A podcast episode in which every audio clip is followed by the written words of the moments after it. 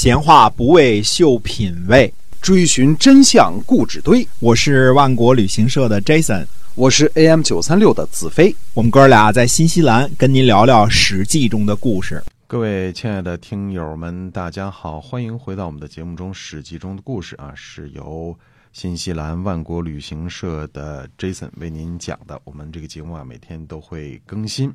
那么在上一集呢，我们给您讲了啊，就是说在这个晋国啊，这些个名臣，而且呢，他们这个祖祖辈辈都是怎么回事儿，我们给您梳理了一下。接下来呢，我们今天这一集我们要跟您讲一下呢，这个春秋五霸。我们经常说春秋五霸。呃，不同的人有不同的说法，有不同的看法，到底是哪些能算真正的春秋五霸呢？请您听一下我们的看法哈。是的，我们这个讲一下这个古老的一个话题啊，这个春秋五霸到底是哪五位啊？首先呢，这个问题呢一直以来困扰中国人呢达千年以上嗯啊、那但是呢，这是一个不太重要的问题。 呃，原因是什么呢？春秋时期的这个主轴啊，呃，国际的主要形势呢是晋楚争霸，嗯而而晋国以来呢，晋国呢一直以来呢几乎是当之无愧的天下的霸主嗯啊。即使是楚庄王曾经呃这个雄起过一回，呃，楚灵王呢歃血为盟了一回啊，那么，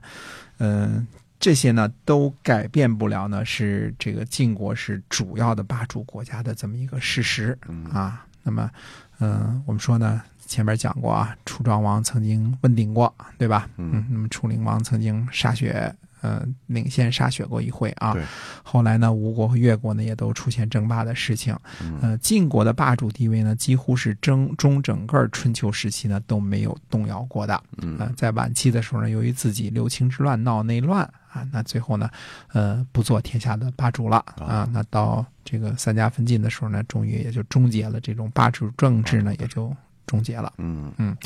那么在晋楚争霸的主轴之外呢，掺杂着东边的齐国经常性的搞小动作啊，嗯看这个，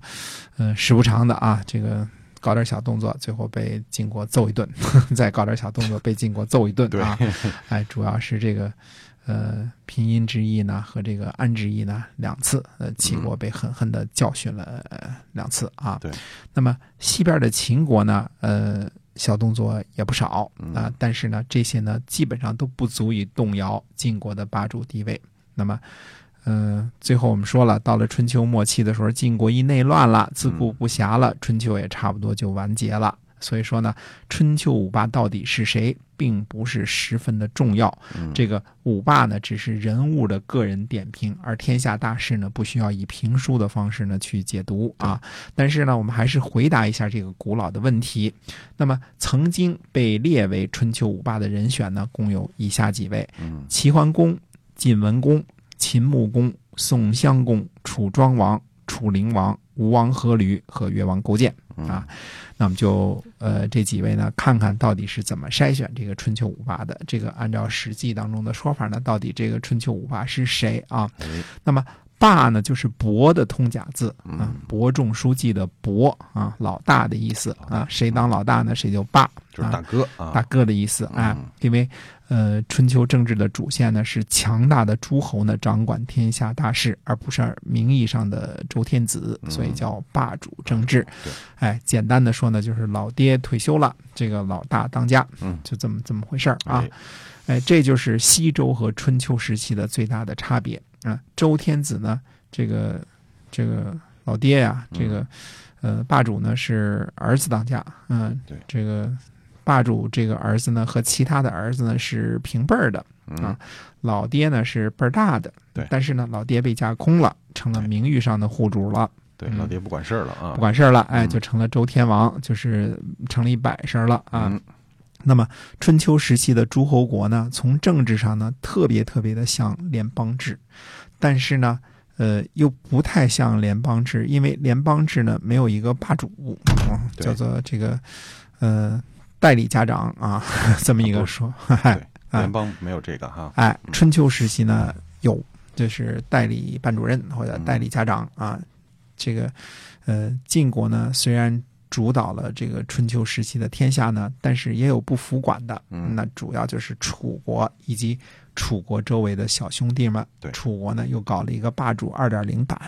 啊，这个这就是晋楚争霸的这个起由啊，是主轴啊。如果非要按照这个故老相传的这个说法呢，甄别一下春秋五霸的这个呃到底是姓字名谁呢？那就看一看霸主的标准啊。所谓霸主的定义呢，基本上虽然基本上演变成了大诸侯称霸啊嗯，但是至少在名义上呢，还是要以恢复周王室的这个地位为目的的，所以对尊王啊，尊王攘夷，对吧？嗯，呃，是尊重尊奉周王室为天下的这个正统嗯名义上的这个天子，对吧？嗯，霸主呢，呃，这个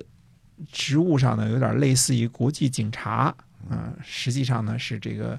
呃，诸侯武装啊，有这个或者叫地方武装，嗯、有点跟后世曾国藩的这个项勇有点类似啊。 成为霸主的标准呢，就是不单单是会盟诸侯推举盟主，开联合国联合国大会，嗯用武力或者武力威胁呢，组织军事干涉，胁迫小国就范，干涉他国内政。呃，非常重要的一点呢，就是讨伐那些不向周王室进贡、不尊奉周王室的诸侯啊。所以，成为霸主呢，要具备两个条件：武功强盛，以及呢维护周王室的利益和名义。嗯呃，至少是名义上的啊，要维护周王室啊。就是奉天子以以发诸侯哈啊，以发不臣啊，法不沉，对，嗯嗯，从这个定义上讲呢，呃，以上所列的，就是刚才我们说的那几位春秋五霸的人选当中呢，最最当之无愧的就是齐桓公和晋文公啊。哎，齐桓公呢是开创霸主政治的先河的人啊，他是第一位名副其实的霸主啊。一个政治的模式呢，开创者是最难的，哎对？吧？开创者是最难的。对，哎，他他创创立了这么一组一种政治模式，而且这种政治模式呢，就主导了整个春秋时期的这个天下的这个主要的政治形势哎，这个大家可是不简单的。对，就都按照他这个路子来走了哈。哎，对的。嗯而晋文公呢，是继承和发扬发扬光大霸主政治的人嗯啊。如果嗯老辈子说法呢，齐桓公是霸主一朝的太祖，啊，晋文公呢就是霸主一朝的太宗。嗯，这么说啊， 对，在这个任何的划分和排列当中呢，对他们两位都是没有任何意义的。嗯，就是不管你三种说法、四种说法、五种说法也好啊，那肯么定有他们俩是吧？肯定有他们俩，哎嗯，他们俩是绝对的，谁都不会把他们俩给剔除了。对而剩下的几位呢，在各种分组之中呢，就不尽相同了。呃，那我们还是回到刚才的定义啊，从武功和是否名义上尊奉王室这两点上去逐一考察一下，看看剩下的那三位霸主到底花落谁家。哎，好，那么到底怎么这个剩下的三位霸主啊，嗯有什么样的您有什么样的想法呢？哎，可能和我们一样，也可能不同。希望您能够继续收听我们的节目啊，《史记》中的故事，我们还是每天会为您更嗯新。那么是由新西兰万国旅行社的 Jason 所为您讲的。好，那么我们下期节目再会。再会。